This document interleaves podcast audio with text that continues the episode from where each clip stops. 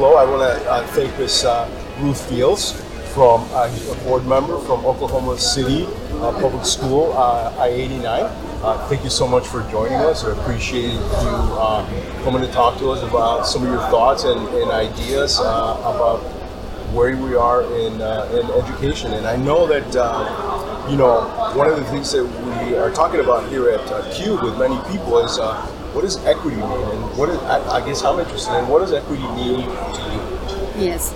Um, again, yes, I served on the CUBE steering committee for six years, and so I rotated off. It's been two years ago, and that this really and truly uh, was the place to where that I really got a grasp of what equity really is. Even in doing a workshop that we had as far as learning this work some four or five years ago, that in a group that there were several of us from different uh, districts across the nation and in coming together to try to even to form the um, the equity policy for the National School Board Association. Well, in asking that question, well, there were so many different uh, interpretations of what equity is, and so you've asked me what equity means to me. Equity means to me is that making sure that our not only our students but our staff as well have access to whatever um, resources that they need in order to accomplish whatever goals that they set for themselves. Um, it is vitally important when we're talking about equity in education and when we're talking about policy making that we really define what policy really is and to have it really detailed to where that it does not uh, come to the person that comes behind us to um, to give their own um, interpretation of that. Yes, yes. And so, oftentimes, I think that that can get lost. If, as we know with boards, sometimes that I know in my tenure, and I'm the longest serving board member in Oklahoma City Public Schools at this time, and I have seen approximately 24 board members, you know, come and go in my tenure. How long have you been a member? I've been for 12 years. That and is great. Thank you yeah. for serving. And so, in that situation, it's so vitally important to make sure that the policy is it, it leaves no room for error. That we are we have it to where that uh, that the the ones that come behind us will totally understand what the district's equity policy really It's means about accountability. it's about accountability uh, because again that we get on the board for different reasons and some are for uh, for children some are for personal reasons some are for political reasons. So it's vitally important that whatever that uh, we are looking at that we're making sure that it is for the district and not for personal gain. Yeah, for the for the district, for the children, for the community, Mm-hmm. and really, again, right, talk about equity equality are not. Exactly. And this is what I often say that equity aspires to be equal. And, uh, you know, once we acquire the equity that we are looking for, well, then equal will be in place because now, and one of the things that my granddaughter, I was speaking with her uh, yesterday, and we were talking about the different, uh, the different little images that they have with equity, and one of they have the one with the children standing at the fence line of a game, and so anyway, the equal is that you know everyone got the same boxes, you know, and the tall kid they could see even more over, and so, and then it comes to the next part with the equity piece, and that is giving each kid the box that they need in order for them to accomplish to see the game. The last part that I really, really like is the liberation, is to where that we are now tearing down, breaking down those barriers, those fences, to where everyone can see the same thing. That's where the equal part You don't need the box then. You don't need the, the fence box. is no longer there. That's right. To obstruct your view. Wow, that's, That's a really great picture. Yes. So, tell me a little bit about how uh, Oklahoma City uh, is using the data to implement or try to acquire this equity that we're all after. And I really and truly wish that we had. I, it's kind of one of these situations to where that, with me uh, sitting under the the uh, guidance of uh, the National School Board's Cube, and coming and learning uh, from the different presentations from the great speakers that we have across this nation, and going back to Oklahoma City uh, to my board, and uh, for four years and fighting to even to be able to have this conversation and have a place at the table. And so um, even the policy, our first equity policy in the district was uh, voted on in, uh, it was November the 13th of 2017. And at that time, and I talked about the importance of making sure our policies are strong enough to where that they will withstand even our time there.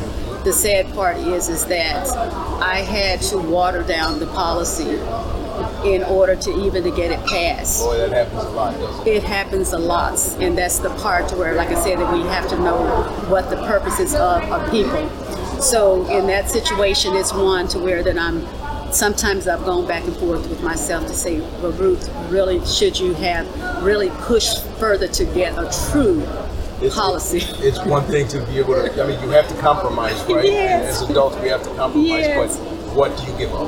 Well, right? Is it worth? Is it worth the compromise? Well, exactly, because really and truly, what we really should have been talking about was racial equity in education. When we look at that, we are a district of over 83% students of color, and our board does not represent the students that we serve. And so, even in that space, not really understanding that when we have, and the data that I have seen of the district at that point showed that it was over 50 plus years that black students has been underserved uh, uh, in education in our district.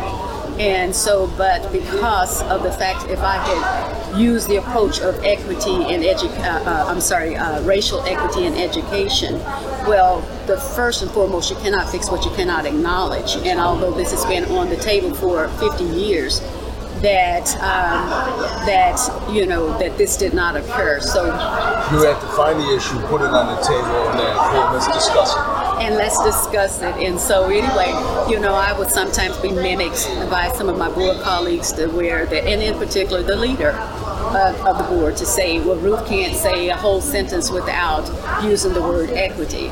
Because I totally understand the importance of, you know, it would change the trajectory as in, in education as a whole for our children if we would, if we would, I, I think of it like this. I think of it like this, and I use a rubric uh, that, that I've asked of my board. I've asked of my superintendent.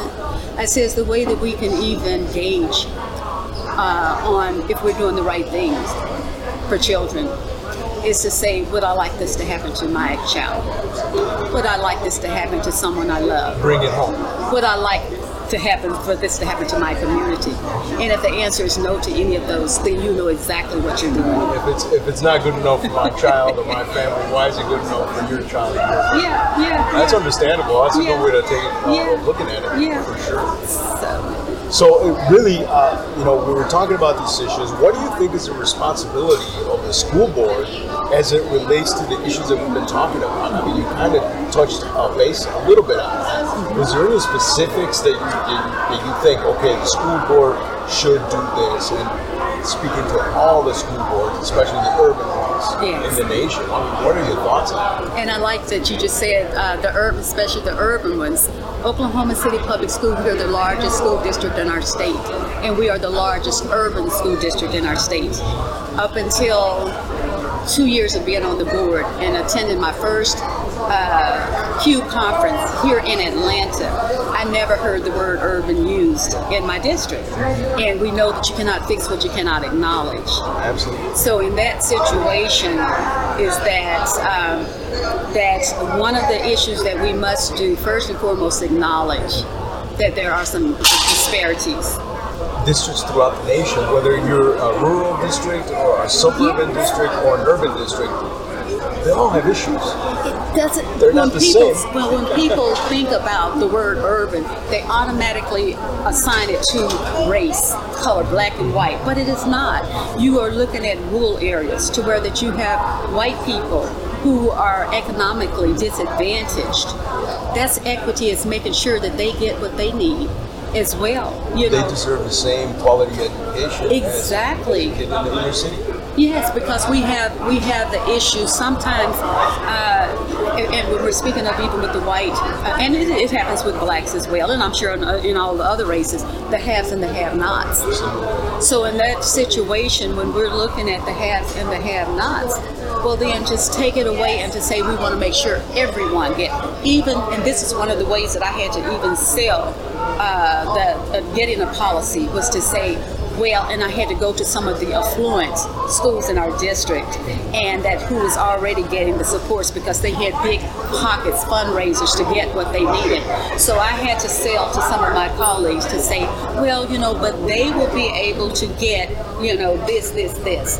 And so anyway, when the aha, the light bulb went off, the aha moment, okay, how can we? And now that, that we call this opportunity hoarding. Thank you so much for joining us. I appreciate you uh, coming to talk to us about some of your thoughts and, and ideas uh, about where we are in, uh, in education.